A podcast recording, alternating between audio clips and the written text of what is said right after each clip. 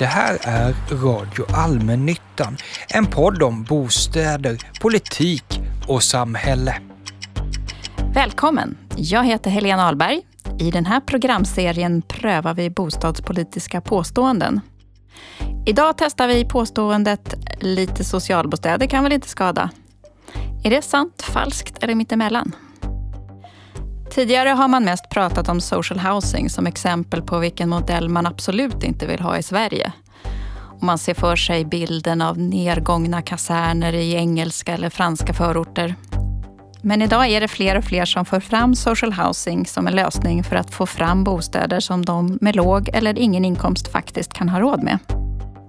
Är det här skamhusens återkomst eller bara ett bra låginkomstboende?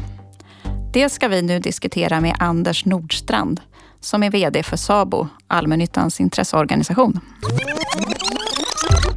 Anders Nordstrand är VD för allmännyttans branschorganisation SABO. Han har tidigare varit VD för det allmännyttiga bostadsbolaget Mimer i Västerås och för Mikasa, ett kommunägt Stockholmsbolag specialiserat på bostäder för äldre. På 90-talet var han VD för Stockholms turistbolag och dessförinnan var han både politisk och opolitisk tjänsteman, bland annat vid fastighetsroten i Stockholm.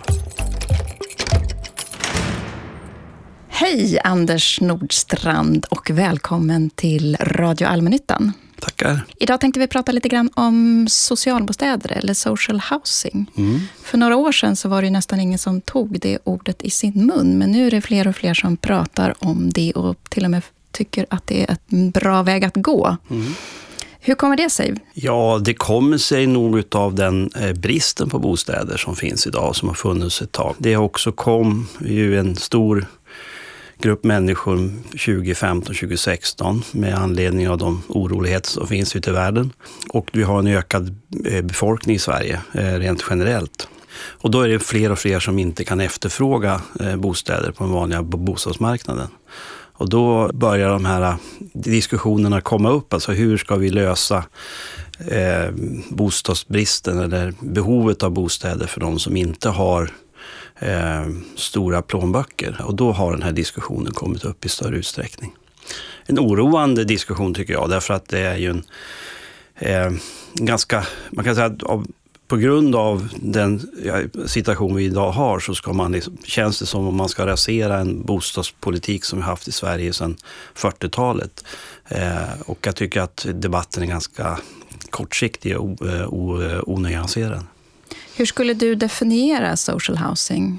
Vad är socialbostäder? Ja, det finns väl ingen eh, enhetlig eller gemensam eh, definition av social housing. Men man, tittar man ut i Europa kan man väl konstatera att det, det är ju oftast kopplat då till det, ett, ett, krav på inkomst, så att säga, eh, neråt. Och det är också oftast kopplat till något någon typ av so, eh, sociala behov. Oftast är det ju så också då att eh, om man har fått en lägenhet eh, inom det beståndet så, så kan man ju eh, längre fram i livet få en ganska hög inkomst, men man är, har fortfarande kvar sin bostad. Eh, så det är väl liksom det närmaste man kan komma, tror jag, eh, gemensam definition av det. Med inkomstkravet även. Och att man oftast har då områden eller särskilda fastigheter och så. Det är särskilda bolag oftast ute i Europa som just har det ansvaret att eh, ha de här social housing lägenheterna då. En del tycker att vi nästan redan har social housing, till exempel med de här sociala kontrakten där mm. kommunen, socialtjänsten, blockhyr lägenheter som de sen hyr ut i andra hand till mm. de som inte kan få bostad på eget sätt. 26-27 000 sägs det att det finns. Mm. Skulle du definiera det som socialbostäder? Någon typ av sociala bostäder, men inte social housing. Eh, och det, det, tycker jag är en stor skillnad. Alltså det här är ju ett behov som eh, kommer sig av att personer hamnar i en situation. Och från början var det ju eh, mer riktat till de som hamnade kanske i ett missbruk eller man, man, man måste lämna lägenheten av andra skäl, eh, eh men oftast ett stort socialt behov. Eh, nu är ju behovet uppenbart eh, är ju, det vet vi ju, det finns ett större behov idag utav att hjälpa människor som inte kommer in på den ordinarie eh, eh, bostadsmarknaden. Och därför har ju också det här växt. Men man ska ju veta att allmännyttan har väl 820 000 lägenheter Eh, och vi, det finns ju, vad kan det finnas, 1,5-1,6 miljoner hyreslägenheter och här handlar det om 27-28 000. Så det är ändå en väldigt liten del utav det totala beståndet. Eh, och det här kommer alltid finnas, eh, tror jag, eh, därför att det finns alltid personer som hamnar i en sån situation där man måste ha ett stöd av samhället. Men jag, vill inte, jag tycker inte man ska se detta som social housing, utan det här är en lägenheter för de som hamnar i en akut situation och behöver ett stöd och hjälp av både av socialtjänsten eller av missbruksvården eller annat under en period för att komma på fötter.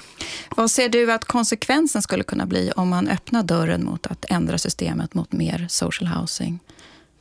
Ja, dels så får man ju en ökad segregation eh, och det blir också ett utpekande och det är det vi inte har i Sverige idag på det sättet att vissa hus eller vissa lägenheter, där vet alla andra att där bor personer som har en låg inkomst eller har andra sociala problem. Och det är ju så som man kan se det när man är ute i Europa. Eh, och det här vet väldigt snabbt eh, barnens kamrater i skolan eller grannar eller så, att här finns det en viss grupp av människor som bor. Det är det, den typen av boende som vi absolut inte vill ha. Eh, så att en ökad segregation utöver den segregation vi har idag, det, det är väl en av de eh, konsekvenser som blir av social housing. Det blir ett mer uppdelat samhälle och det, dit vill inte vi. Men är det inte bra om de som har svårt att få bostäder på egna meriter får en möjlighet till bostäder som de faktiskt har råd att betala? Jo, men det här kan ju vi från, bostadsföretagen faktiskt göra mycket mer. Eh, dels är det ju så att, att många bostadsföretag har ju ganska höga inkomstkrav. Eh, och kan man, eh, vilket nu stor del av allmännyttan gör, det är att de, de bolagen sänker sina in, krav på inkomst eller tar bort det helt och hållet. Och det gör ju att väldigt många av de som också har en lägre inkomst idag kan efterfråga bostad och få den på egna eh, meriter. Sen är det ju så också att kösystemen idag bygger på kötid. Och det är fler och fler bolag också som lottar ut lägenheter eller har olika typer av förturer. Vilket gör också att de som inte har varit här så länge eller har ställt sig, eller ungdomar till exempel, då, som inte har så lång kötid, också kan komma in på bostadsmarknaden fortare. Så det finns ju möjligheter som och där jag tycker att allmännyttan många gånger går före, där jag vet och tycker att allmännyttan går före eh, på bostadsmarknaden och underlättar för de hushåll som har, eh, med låga inkomster eller av andra skäl, unga eh, och äldre, eh, får möjligheter till förtur och kommer in snabbare på marknaden. Och jag bara säga det också att eh, även om man inte har kanske så hög inkomst så är man väldigt noga med, med att, eh, att betala hyran. Och eh, de, de bolag som har tagit bort inkomstkravet kan i ett år eller två år efteråt inte se att det finns någon skillnad i betalningsviljan, så att säga. Utan det finns inte fler hyresskulder för att man har tagit bort in, eh, inkomstkravet. Så jag tror att den risken är minimal. Och det blir inte fler vräkningar? Det har inte blivit fler vräkningar heller på något sätt.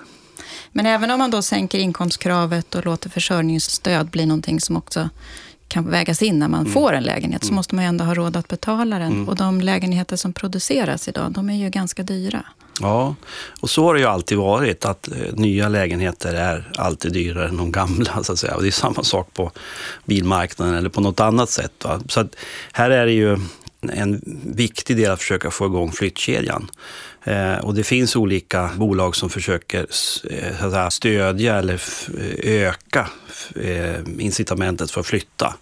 Eh, och här kan man jobba med att bolaget eh, riktar sig mot särskilda eh, hyresgäster, som äldre som bor stort eller de som har stora lägenheter, att flytta till en mindre lägenhet i ett nytt bestånd. Man kan få hjälp, flytthjälp eller kan få städhjälp eller kan få rabatt på hyran under en viss period. Så det går att få igång det. Men sen är det ju så att man får ordning på det här långsiktigt, då krävs det ju en stor, stor skattereform. För att eh, vi, hyresrätten är ju idag den dyraste boendeformen att bo i. Och det beror ju på att vi har ett skattesystem som missgynnar hyresrätten idag eh, och gynnar det ägda boendet. Eh, och, eh, Det är ungefär 3 000 kronor dyrare att bo i en nyproducerad hyreslägenhet jämfört med en bostadsrätt. Och kommer vi till rätta med det, då får man ju också, får man in, eh, utjämnade skatter så här på bostadsområdet, då kommer vi också få mer attraktiva hyreslägenheter och kan också långsiktigt hålla nere hyresnivåerna. Men kan man inte tänka sig att socialbostäder kan se ut på något annat sätt? Det kanske inte måste vara nedgångna kaserner som i engelska förorter. Det kanske kan vara lägenheter insprängda här och var i trapphus, enskilda hus, så att det inte uppstår den här stigmatiserande effekten?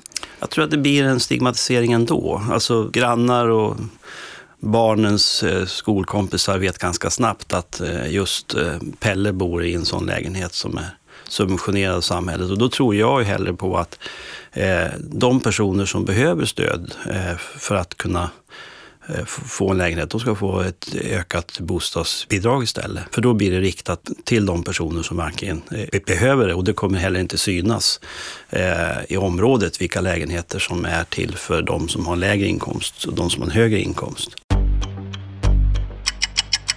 I Göteborg vill man gärna pröva en lite annan modell, mm. där kommunen då styr Eh, hyresnivåerna genom att man bara får bygga om man också har ett visst antal lägenheter med lägre hyra. Mm. Är det en bra modell? Jag tycker att det är bra att man prövar eh, och, och, funderar liksom hur man kan lösa frågorna. Eh, jag tycker däremot inte att det är varken kommunen eller staten eller någon annan som ska bestämma hyresnivån, utan vi har ett förhandlingssystem på hyrorna och vi har en lagstiftning vad gäller hyror och jag tycker att vi ska hålla oss till den. För eh, någonstans måste ju lägenheter som då ska kosta mycket mindre, mycket, mycket lägre hyra, de måste ju någon annan betala. Och någon annan vet inte jag vem det är i det här fallet. Utan eh, det måste ju i så fall antingen bli de andra hyresgästerna som, som, som ska betala det. Det finns ingen annan eh, som kan betala det.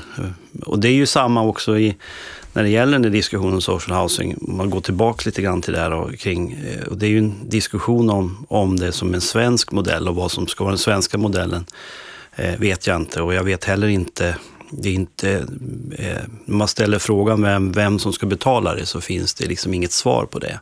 Och det är därför jag menar att den här diskussionen kring social housing i Sverige som en ny modell, den blir ju lite, lite eh, inte seriöst eftersom man inte svarar på en del av de frågor som man verkligen måste ställa sig. Vad kommer det kosta? Men om man då som i Göteborg ska bygga 10 000 mm. nya lägenheter, mm. det kan ju bli ett väldigt homogent område om det bara är välbeställda som flyttar in där. Det är väl bra att kommunpolitikerna försöker hitta sätt att blanda upp områdena? Absolut, och man kan säkert bygga billigare på andra sätt. Alltså det är inte så att det bara ska vara hyresrätt eller bostadsrätter, bostadsrätt. Det ska vara blandade boendeformer. Där kan man ju fundera på, utöver bostadsrätt och hyresrätt så finns det en del andra alternativ också. Men det är också så att om man tittar på Sabos kombohus som ändå är 25 procent lägre kostnad. Och här jobbar ju Framtiden i Göteborg mycket nära ihop med Sabo för att försöka få in dels utländska byggare för att sänka byggkostnader men också då kunna använda en del av de serietillverkade hus som eh, ingår i, i kombohuskonceptet och på det sättet sänka kostnaderna. Vad är Sabos kombohus, om det nu är någon som kanske inte har hört talas om det? Ja, Sabos kombohus kom ju till för ungefär sex, sex sju år sedan och är ju en upphandling som Sabo har gjort med serietillverkade hus i syfte att få ner byggkostnaderna och på det sättet också hålla nere hyresnivåerna. Och det finns olika varianter av det. Vi har ju konstaterat att de är 25 procent lägre också. Nu, de, det senaste som har kommit nu är ju Kombohus City som är byggt för innerstadsmiljö och även Kombohus kvarter. Och sen är vi på väg nu med Kombohus småhus som är en, kanske en stor produkt framför allt också då på landsbygden. Många brukar ju nämna social housing och marknadshyra i samma andetag. Mm. Hör de två ihop?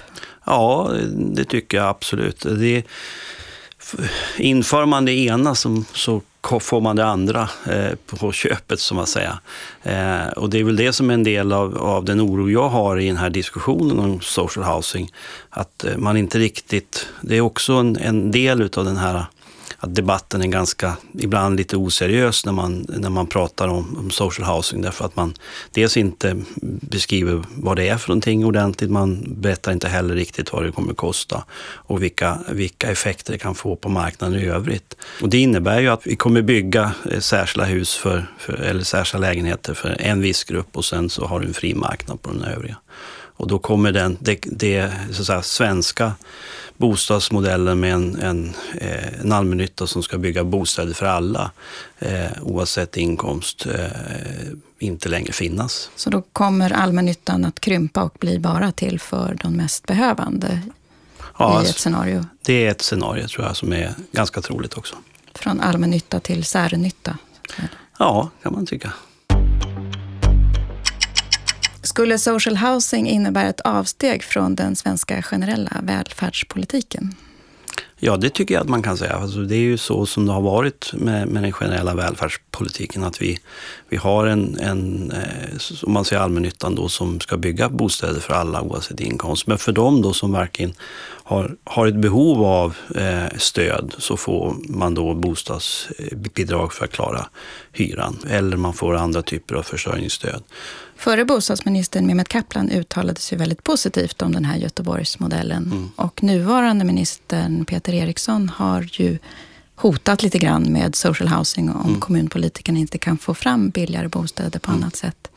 Hur ska man tolka det? Jag tycker man ska tolka det så som att, att eh, eh vi behöver väl från, från allmännyttan också, det ska vi säga att vi behöver ju också titta på oss själva och se, gör vi, gör vi det, vi det som är vårt uppdrag? Och det är väl det ibland som jag kan se en risk i den, i den diskussion som nu pågår inom eh, bostadsbranschen. Att eh, kan, man inte, kan vi inte lösa det här inom det, det, inom det system vi har idag, då kommer man på sikt hitta andra former. Och, och då finns det ju en risk att man går åt det hållet som, som både eh, Peter Eriksson eh, nämner, men även andra nämner i, i den offentliga debatten just nu.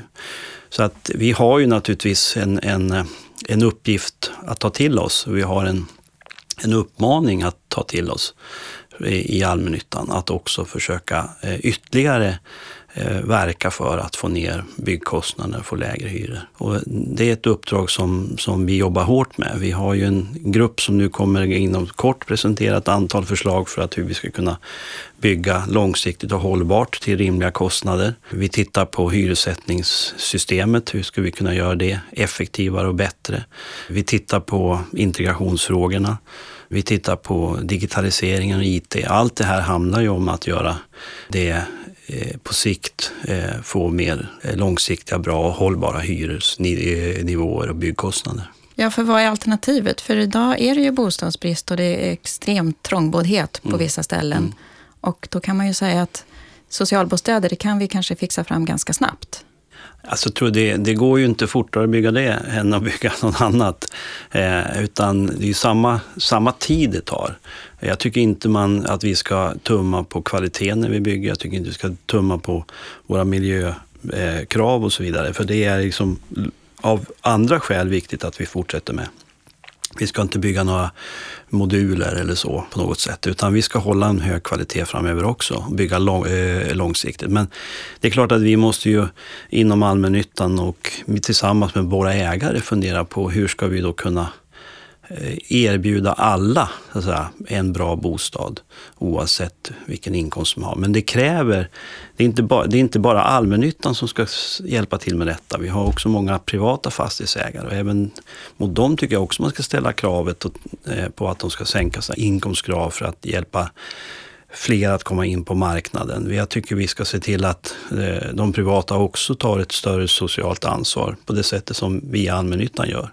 Men idag är det ju så att i många kommuner så ställer man ju upp moduler och baracker mm. på tillfälliga bygglov mm. på eh, ängar och slätter och, för att kunna hantera de nyanlända mm. som nu efter två år då ska ut i mm. kommunerna som mm. kommunplaceras. Mm.